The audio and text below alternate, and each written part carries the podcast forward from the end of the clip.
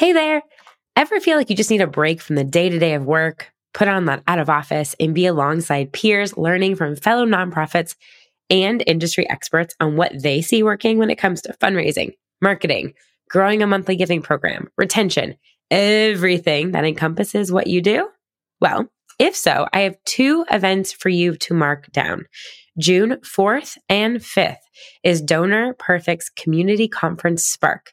It is for any fundraiser wanting to excel in donor management, program innovation, community engagement, and organizational growth, and it is free. So click the link in the show notes to register. And then an event that I have attended three years in a row is the NEO Summit, combining practical, actionable, and very data informed content with also this really electric and immersive atmosphere. The NEO Summit is more than just a conference. It is a really fun and great place to get away from your desk and innovate your fundraising and accelerate your impact. So you can join hundreds of your fellow nonprofit professionals in Indianapolis in September on the 18th and 19th. And you can save $600 on your ticket right here. It is the lowest price available anywhere. So click the link in the show notes for both of these events. They are incredible. They put on an incredible speaker presentation, all tons of great resources for you. Invest in yourself and the growth of your organization by attending these two phenomenal events. Measurement can sort of lead you to the place where there's never guarantees, but the idea is that we all have limited resources, time, effort, energy, money to invest in this stuff to try to make it work. Measurement will sort of dump you at the lever of your marketing machine. It sort of dumps you at that place that says, this is more than likely if you tweak something around this area, this is the thing that's going to move the needle fastest for you.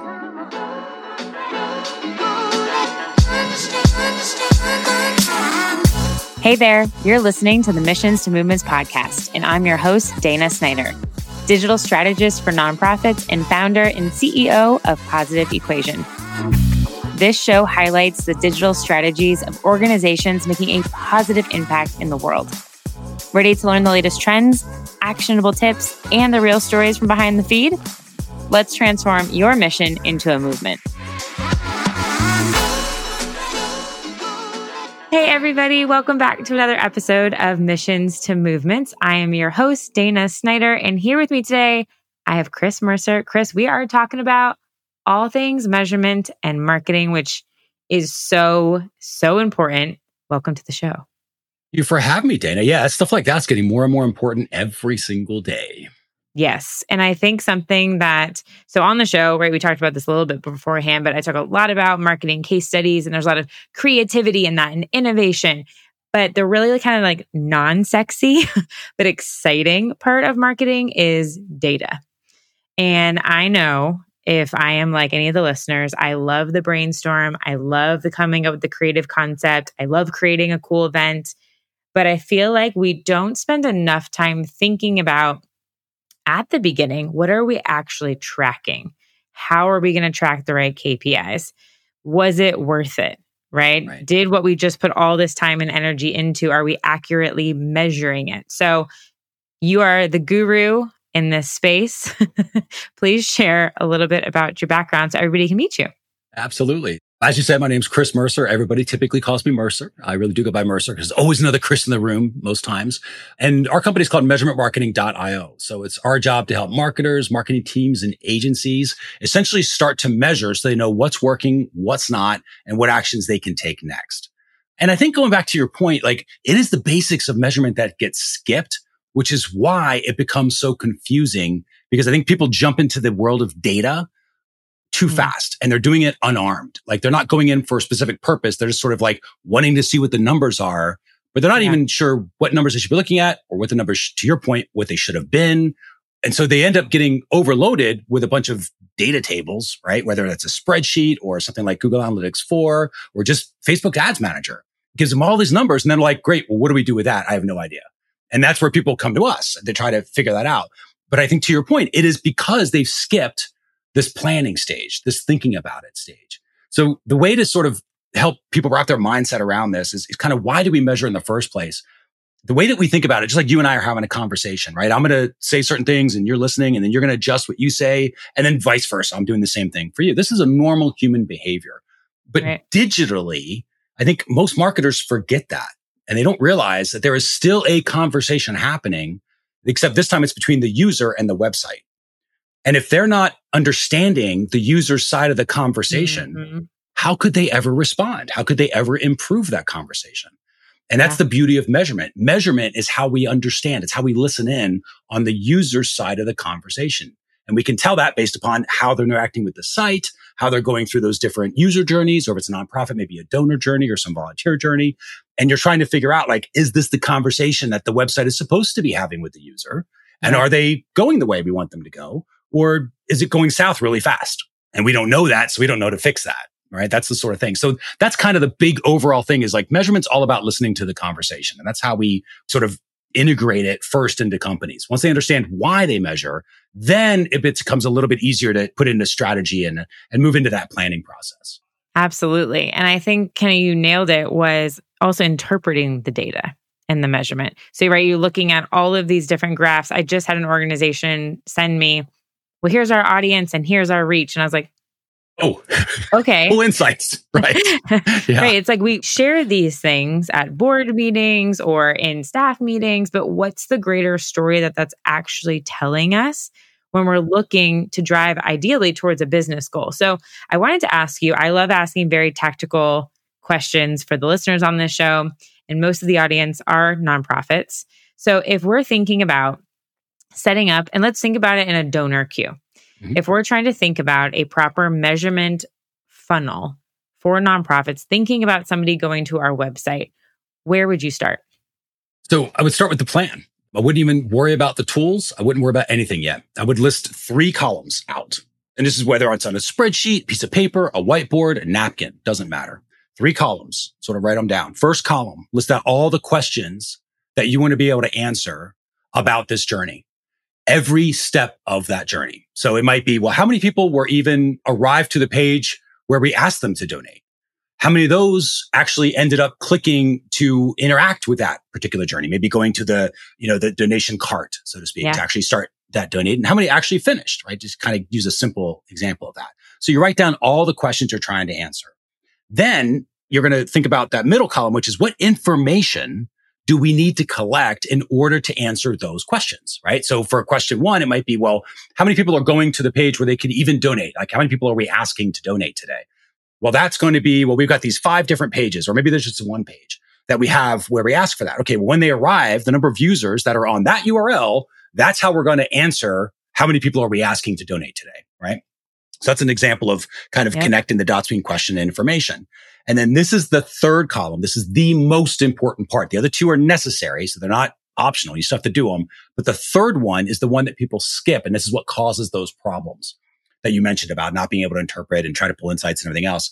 And you think about the actions you're going to take based upon the answers you are about to get.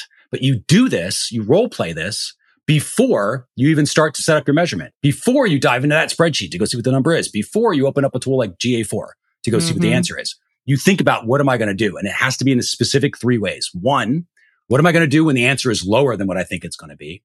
Two, what if I'm going to do if the answer is substantially higher than what I think it's supposed to be? Mm. And three, what are we going to do if the answer is exactly in range? Because the answer is always typically in range. So for example, we go back to that question. How many people are we asking to donate. Maybe that's the problem. We're not asking enough people to donate. So we want to measure that. Well, we should be asking between, based upon our traffic and whatever else, maybe we expect between 100 and 150 a day that are going to that page that we're asking. Okay. We're going to collect the page views. That's how we're going to know. So if we know it's between 100 and 150 is the sweet spot, what will we do if the answer is lower than 100? So then you start going, well, I don't know. We'd have to break it down by traffic source as an example. Maybe there's a certain mm-hmm. traffic source that was working that's not. Maybe our social media is not working. Maybe all everything's working except for a certain traffic source. How would we know that? But when we did that, when you think about the actions, this is why the action step's so important. We just changed the question. Because now we're not saying we just want to know how many people are we asking. We want to know how many people are we asking broken down by traffic source, which yes. means now we need to collect the traffic source in addition to the number of page views, right? And there's certain ways to do this in measurement. Now we can actually take our action. and say, oh, well, if it's lower, we're going to break it down by traffic source. And then we're going to go fix the traffic source when we find that, right? If there's a and quick thing. note, because this is so on point to what I just talked about in episode 77. I literally break down specific to social media in GA4 what Mercer is talking about on how to do this. I tell you in episode 77, I tell you how to figure out which social media channels are generating the most traffic for your website. So if you are a step by step tactical person, go back, listen to episode 77, and it's going to tell you how to do this. And I think this is so important to be able it to is. go through these tools and use them properly. So sorry, continue. I just want no, to that's, that's exactly. I'm glad you mentioned it because because it's a perfect segue, right? With with connecting the dots between the two. So we have the lower, but what about if it's higher? What if it ends up being you know 150 or 500 all of a sudden we get? You're probably going to be the same actions in that case. Like, well, let's go figure out where that additional traffic's coming from. That was unexpected, yeah. right? So maybe somebody started sharing our behalf, or maybe one of those posts went viral hopefully in a good way, right? That sort of thing. and then there's the middle. What are we going to do if it's in the range? Okay, well, we're going to continue to maybe add to budget. Or if we're nonprofits, maybe we don't have a budget for paid ads as much as we would want. Maybe it's okay. We know our organic social Facebook group is doing pretty well compared to the LinkedIn group. Maybe we're trying. We know then, okay, let's double down on Facebook and do more yep. Facebook, right? Or pick Absolutely. up the, the new social media, maybe threads or whatever else is, you know, at the current moment that we can start to focus on. But that whole process, what we call KIA, is the measurement planning. It's how you do your measurement planning. So we think about the questions we're going to answer. We list out all the information we need to collect in order to measure to actually get answers to those. And then we think about, again, greater than, if it's lower, answers lower than, if the answer's higher than, if the answer's just right, you think about what actions are we going to take. So that action step, the reason that is so important, one, it forces you to ask better questions. Two, it forces you to throw out questions that are poor questions. And I'll give you an example of that. We had somebody we were training and they were like, well, we want to know what email, what paragraph of every email. Keep in mind, thousands of tens of thousands of emails in their system that they have. They wanted to know what paragraph people were clicking on. Was it the first paragraph, the second paragraph, third paragraph? All the emails were different, right? So there's a randomness to this. So I asked them, I said, okay, let's go to the action step. They, they knew how they were going to collect it. And I said, okay, because it's possible to do that. But I said, well, let me ask you a question. In six months, you're looking at a report and Google Analytics tells you paragraph number three is amazing. What are you going to do with that? And they were just like, oh, actually, we'd have no idea. It's like, exactly. There is no action. Right. It's a bad question. So they just avoided all that work because right. they want the actions that what everybody else does is they put all the work in. They create these reports that nobody can use because they weren't particularly useful, but they right. eliminated that by just thinking, what actions can we take? If a question, specifically an answer to a question, does not lead to a natural action, what I mean, obvious natural action, you do not need to ask that question. Now there could be like, I'm not sure what I need to do. I need to go learn it. I need to figure something out. That's different. That's a training issue. But if it's like, gee, I didn't even know what we would do with that. When right. you're collecting information for information's sake, you're collecting data just to collect the data. And a lot of people convince themselves that that's okay. Cause like, well, we're not asking questions about it now, but we might. So we're going to have to collect it. The yeah. problem with that is you're not collecting it to actually be used. Right. right? Because we determine how we right. use it in the plan. So it's not being collected to answer any specific questions. So it's a bunch of ripped up pieces of data you can't recall it. You can't bring it up in a report easily. Something very interesting, I think, with that email question, that I think this opens up our mind to the data elements that we can pull. So, what Mercer's talking about, you could have a trackable link, right, in that third yep. paragraph, and you could see if that's clicked on the most. I was actually talking with a colleague of mine where her PS at the very end of the email, the PS and then a link, that is the most common, which is telling her not a lot of people are reading the body of the email. Right. They go to the bottom, they, they're trained to look for that PS link. Yeah, absolutely. Right. And so that yep. she knows now, okay, this is where I'm going to put like my richest stuff is yeah. in the PS link. So that's an interesting test. So there's so many ways to break down data, but I think the big picture here is it will help you, listener. Data will help you figure out where to spend your time, your money, and your resources. It will tell you what to do next. That's exactly yeah. right. Yeah. And, and it eliminates a lot of drama when it's used properly, right? Going back to something you said about interpreting, right? Because a lot of people come to us and they'll say, well, we just want to learn how to analyze our reports. And my first response to them is your reports are too complicated then. Why do you need analysis? You shouldn't have to analyze anything. Nothing should need interpretation. That's the point.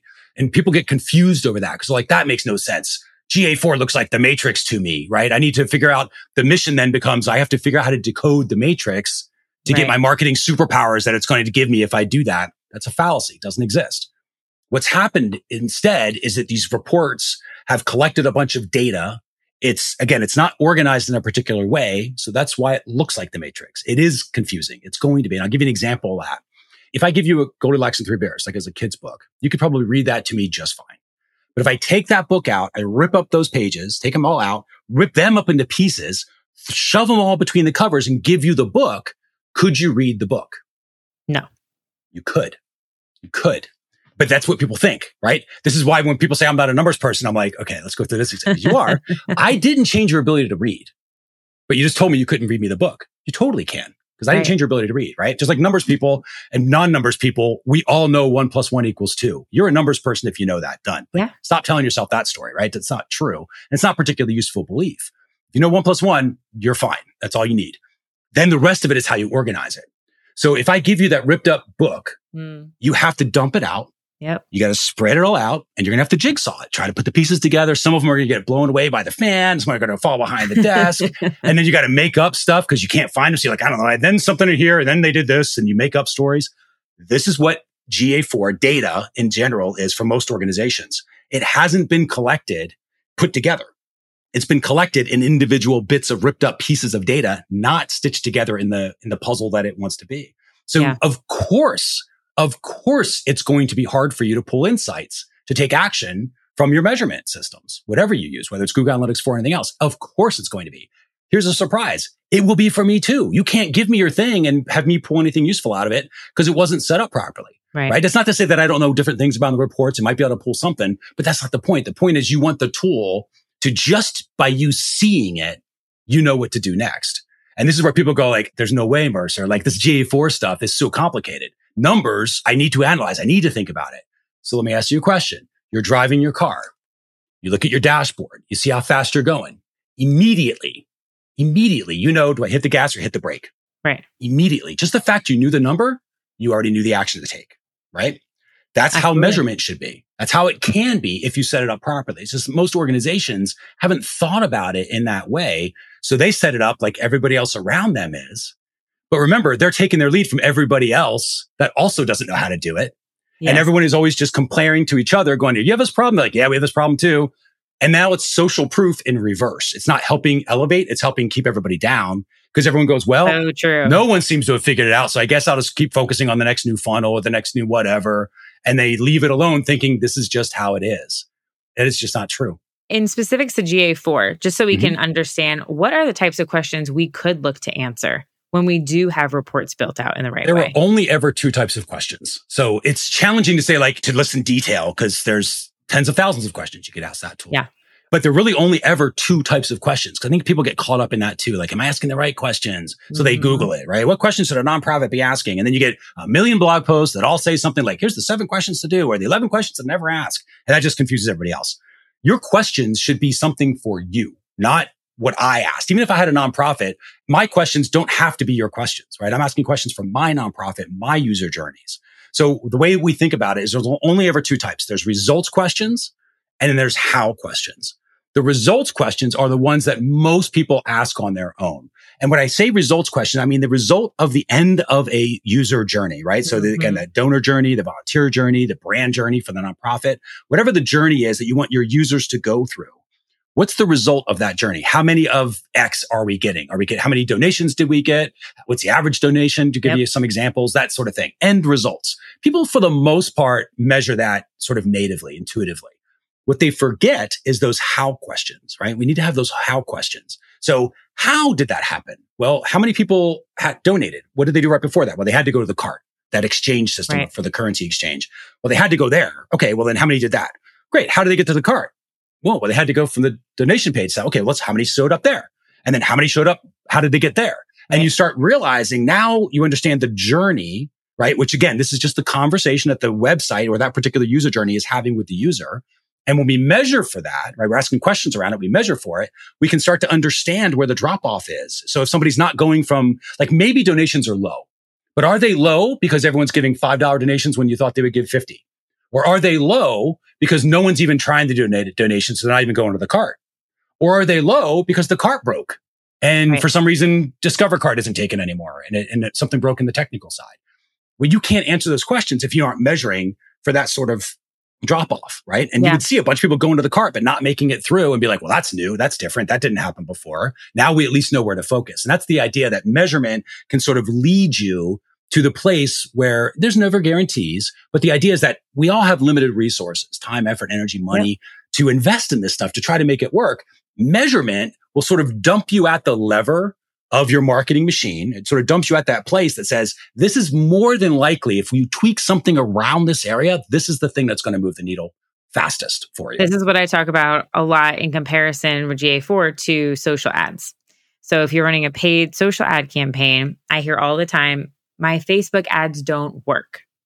And say, well, if we look at the data, is your ad not working? Or if you're sending people off Facebook, is your landing page or your conversion form not working?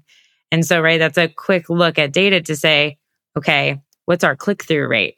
If you're getting a really high click through rate, your ad is working. It's doing its job. It's getting people to click on it. The ad is sending the eyeballs over. Right. It's just the landing page doesn't match the expectation, probably. Exactly. Right? That's exactly exactly. Right. So yep. same thing. You can figure out this information. I think, listener, if you have not done this on at least a quarterly basis, monthly basis, to go into GA4 now to look at this journey to see what's possible. And I want to ask you, Mercer, what is built into GA4 when we're talking about this kind of journey process versus what do we need to have customly done? Great question. So the way that Google Analytics 4 works, it kind of has three levels to it. It's kind of how we think about it. This first level is what they call the automatic behaviors, right? What they call automatic events. So this tool, just sort of turning it on and activating it, it'll start recording things like which pages did they see, which URLs are loading. It'll tell you if they left your site and what click that they left to go to some other site. It'll tell you if they are interacting with your forms, if you might have those on your site.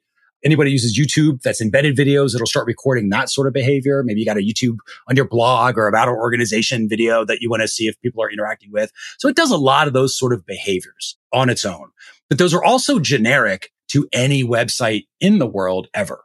All yeah. websites have these behaviors, which is why they're automatic. It knows that every website has that. So it can record those. The next level up are what they call these recommended events. And this is, does require a little bit of know how to use the platform. But the idea is that the recommended events are more for your business model. Google doesn't know what your business model is. So it, some are e-commerce stores, some are more direct response, right? A nonprofit can be both in e-commerce. They can have e-commerce with swag and things like that. And they, they might have more of a direct response donor funnel that's more like stage one, stage two, step mm-hmm. three, you know, type of thing. So then you set it up for that. And that might be like setting up the e-commerce as an example, right? Because not all businesses have e-commerce. Some are just content marketing that are sending right. people for affiliate sites. They don't use e-commerce. So you would set that up. And then there's this highest level. And this is the biggest mistake I've seen specifically by taking advantage of Google Analytics 4, where people are missing out. And that is what they call custom events. So the custom event is literally you just typing in what the name is and saying like, for example, I might say ask to donate. I would call that ask to donate event. Then I would have, you know, try started to donate and that might be in the cart. When they see the cart, I say that event happens and then donated would be that final step. And mm-hmm. you can mm. make a little funnel out of just using your language that you already use as a brand. And that's how we sort of think about that. Those custom events are your brand language. So it won't make any sense at all to me because I don't know your brand. Right. But if you, if I'm part of your team, I'll totally understand because now all of a sudden Google Analytics 4 is speaking the same language as the rest of the team finally. Whereas the older versions of analytics could never do that. You're always looking at page URLs. That's why everyone's kind of still kind of stuck on thinking that's how they have to do it. But you really don't. This platform will tell you a story, but you got to, you sort of have to set it up to do that. Love that. But again, automatically it will at least pull the page views. So if you do know your URLs, you could pull that up. And it yeah. builds funnels. There's a whole, what they call funnel report that's in the section of Google Analytics 4 called the explore section because you get to explore the user journeys and you can build a little funnel and say, I want to see people that were on this page and then went to this page and then went to this page. So you can see where that drop off is. It's pretty quick to build something like that. And that's where you get your insights, right? People always wonder, where do I get the insights from? And obviously, I don't think insights are particularly useful. Actions are useful. So I always try to reference it as actions, but that's where you see your actions. And it's to your point, what you do naturally, which is great because a lot of companies don't do this, is you're already thinking, how is this supposed to work? Right. And now when you look at your numbers, you're measuring against, you know, oh, well, we thought 80% of the people would donate that started, but it turns out only 5% of the people are donating. Maybe that's more realistic, right? Or maybe that's a sign that something's not working. But either way, you see that mismatch. You go, okay, let's go figure out what's going on. How come we're not hitting what we expected it to do? And that's what a tool like Google Analytics can do. If you're hearing Mercer and you're just like, what in the world? Where am I supposed to start? A, this is why companies like Mercer's exist to help you break this down. And this is something where, and I'll be honest too, I am hiring out to have somebody set up my GA4 custom events, and everything for me. I know where my skill set lies. Could I spend time searching on YouTube? Sure. But it is way better to hire professionals to get it set up right. I always say, you know where your time is best spent. If this is going to take me, which it would, if this is going to take me like 15 hours to figure out where it could take somebody else an hour, yeah. it's way smarter to do that. So this is something that I do find, and we're we're talking specifics right now about GA4 and website measurement.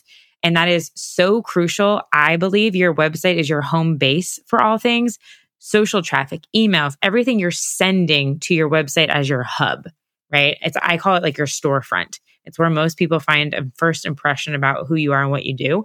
But if you don't have the data properly set up, then what's the point? You That's can't exactly right. actually create a proper social media strategy if you don't have this information set up. So, as this episode goes out, this is a perfect time before the craziness of end of year, Giving Tuesday. Your websites are about to skyrocket with website traffic. You're not going to want to miss being able to have this measurement set up and being able to go through like that three step process that you talked about. And I think it's actually interesting. You should set this up now because you're going to want time to take those actions with the insights that you have now so that your site can be more properly set up and efficient when it comes time for end of year giving. That's That is exactly right. The end of my soapbox on I love it. hiring out for something like this. yeah, I love it. It's because measurement really is a department now. It's not a project is. anymore. It changes too often. The tech's too different now. It's not like the old days, right? The internet's just a lot more complex with Internet Yeah. of Things and everything else going on. So measurement is too. But the one caveat I would say is focus on the strategy because a lot of organizations, even if you hire out somebody, if you don't understand measurement, yes. You aren't going to get a good result, right? You're going to get your, your Correct. account, quote unquote, set up. Then you're going to get in there and be like, I have no idea what this means yes. because you don't understand measurement, right? And so obviously not you individual, but that's the listener, right? So when the, a lot of people will jump into the tools. And again, this is not their fault because all the tools are telling them that they can save everything. So people buy the tools thinking it's going to be the saving grace, push button, simple, easy program. But what's happening is the tools are dictating their strategies. Mm, The tools are dictating what they can or cannot do with the tool. And that's a problem. So instead, you come up with a strategy first. The strategy should dictate which tool you use and how you use the tool. So you need that measurement strategy. And that plan part that we talked about is kind of the first step of a good strategy. But then you have to build it in a certain way. And then you have to use your measurement in a very unique, certain way. Because when you do that, that's what jumps you out at that spot. Those three things together is what puts you at that spot where you're like, oh, this is the part you should optimize. This is the part that's not quite working the way it should be. And here's some stuff that you might want to do. And it sort of just gives you those answers. And then it goes to the creative marketer and you'd be like, "Ah, I want to change the headline or the offer or the price or whatever. correct. Right. And that's sort of how that whole thing works. Strategy first. And even if you're hiring somebody, especially if you're hiring somebody, you got to have that strategy. The vendor, whoever you work with, us or whoever else doesn't matter. If that vendor doesn't have a proper strategy, they're just there to set it up. Right. You're still going to get a bunch of data, but not in a way that's organized for action. and usable for you. Yeah. Exactly right. Yeah. Awesome. I do want to ask you about some fun tools and platforms. When it comes to measurement, this can be, it doesn't have to be website, it can be social. Are there tools that you are fond of that you think do a good job when it does come to measuring digital marketing efforts?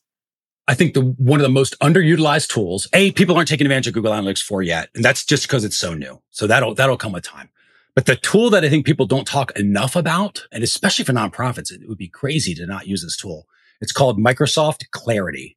Ooh. So Microsoft Clarity. This is Microsoft's answer to analytics. And it's just at clarity.microsoft.com, completely free. And what it does, those of you that might be maybe listeners familiar with Crazy Egg or Hotjar or Lucky Orange or Mouseflow, these things are, you know, recording the heat maps and the Yep. scroll maps and where they're clicking and what they're, you know, doing video recordings, right? Well, this tool, because this is from Microsoft, is 100% GDPR compliant. It's all anonymized. They do an incredible job of that because they're Microsoft. It is completely free. It does all of that. And my favorite part about it is you just put the code on the page. It requires practically no setup. It's not like GA4. GA4 requires setup because it is so advanced. This is a little more general, but incredibly useful. Put the code on the page. It'll just record all the pages. So when you're like, oh, what's going on with the cart? our donations are down. It seems like not enough people are going from the cart to the, to making it to the success page anymore. What's going on? Well, you can go to the recordings and you can watch them all and you can see how people are going through, maybe having a problem getting through the form.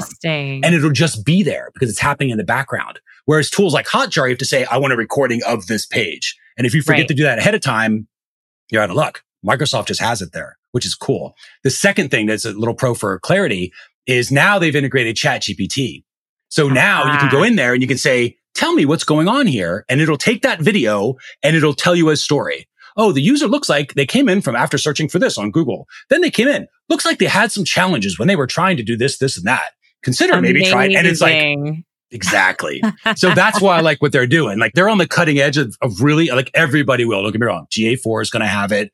There won't be anything without AI in like within a couple of years for sure. Yeah. But that idea of clarity being it's an underutilized tool. It is completely perfect from a budget perspective for a nonprofit because it's free and there is no paid plan. You just get it all.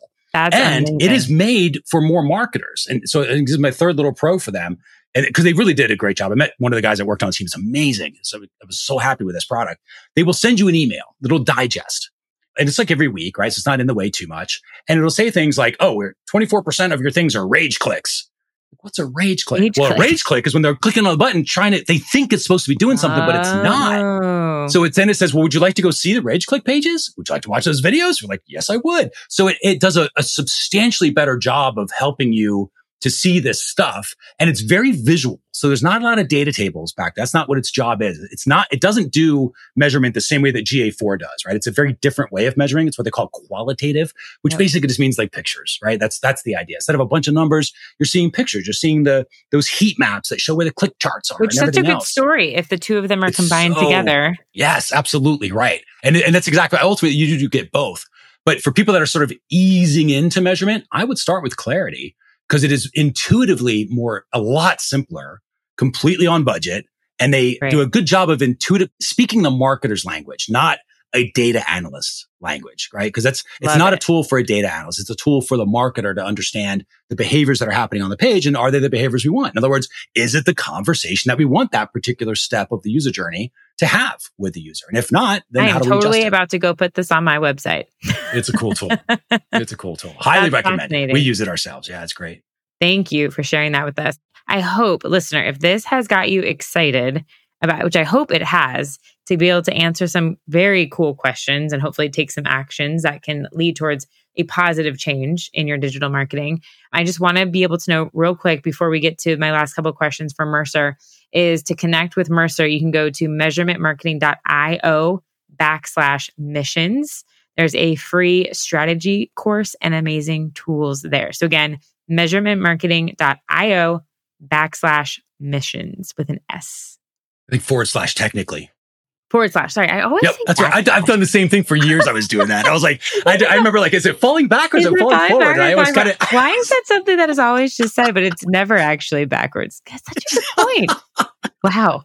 Wow. Learn something new. And, and I will, I will say like that strategy course is not like, I'm a big believer in you give away the stuff that's the most valuable in terms of that will change how you think about the world specifically to measurement, but hopefully in other ways. But the idea is that it's about a three and a half hour course. It's a substantial course, but it just teaches you measurement strategy, how to think about it, how to use it in relation to different tools. Sure. But it's not a tool training. It, it doesn't matter. It's if you understand the strategy, no matter what tool you're using, you're going to get more from it. Even if it's a free tool like Microsoft Clarity, you could use it for that. Cool. But that strategy course is definitely recommended for anybody that really wants to understand measurement and how to better do it. Yeah. Worth your time. Amazing. Mercer, I want to know we always like to ask what are you reading? What podcasts are you listening to when it comes to your own professional development? I literally have my little podcast all pulled up here because I was waiting for this. I've got a, I mean, 30, 40 of them. I'm a big podcast listener.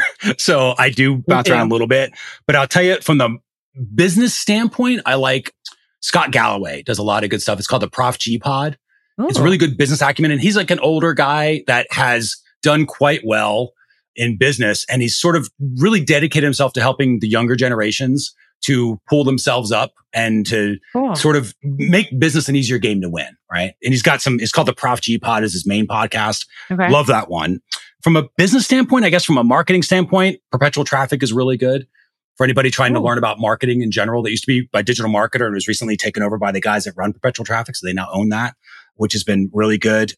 And then I will do another one that I, I'm gonna just as a slightly different, but I like the mindset of psychology because I think so much of that is with marketing anyway and understanding psychology, human behavior. And there's a really, really good podcast called Hidden Brain that is phenomenal for that. They go in deep dives like Robert Cialdini, who wrote The Influence, right? The marketing influence book and the seven ways to influence people. Yes. They did a two part series where they were interviewing him. And I'll tell you, I've read that book for years. And when I heard that, the way he was interviewing him popped out more stuff of Huh. how Robert Cialdini thinks about it. And it was not in the book. And it was like, this is a podcast for me. And there's a lot of psychological stuff of how people move and what motivates them. And all of that is very useful from a marketing standpoint. Yes. And I like that it's not for marketers. That's not why they're doing it. It's for people that like psychology. But that's the point is you get to experience and learn from this other group and then you can apply it to your own craft in a different way. So those would be my three that I recommend. Prof G, having perpetual traffic for the business standpoint, and then having hidden brain for the psychological standpoint. Fascinating. I love it. I'm going to go subscribe. I just wrote down all of them.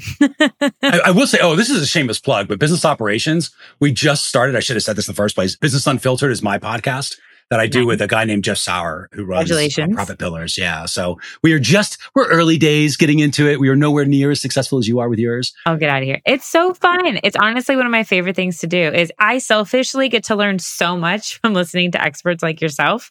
And I get to selfishly put together the questions of what I want to know.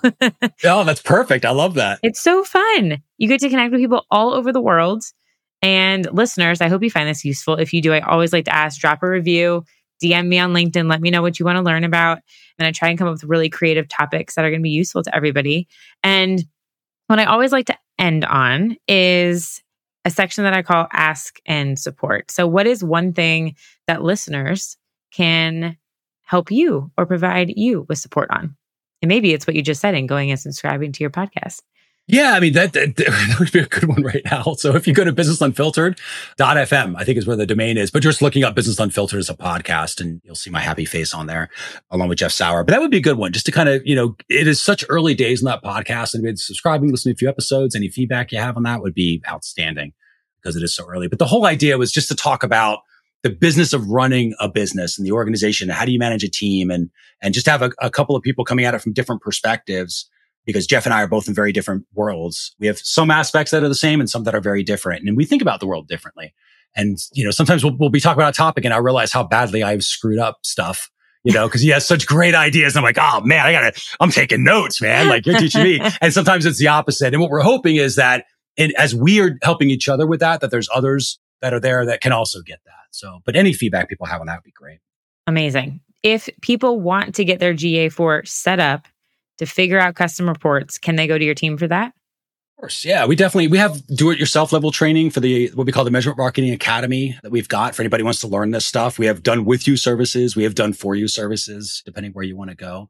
And I was mentioning earlier, we also have, you and I talking offline about Next After, which is a great agency. Have the Next After Institute that they specifically work with nonprofits. And there's actually a course that we've produced for them around Google Analytics for for nonprofits. So that's something that you can get a next afters training as well. So I, I would love it if you do business with my company. Don't get me wrong, but the mission is to make sure that people know measurement because when they understand measurement, they understand critical thinking. They understand how to, you know, improve the world and get their messaging out. And that's however you need to do that, however we can help. That's what we're here for.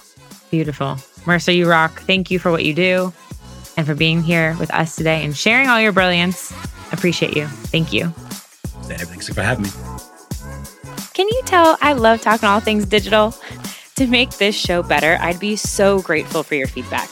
Leave a review, take a screenshot of this episode, share it on Instagram stories, and tag positive equation with one E so I can reshare and connect with you.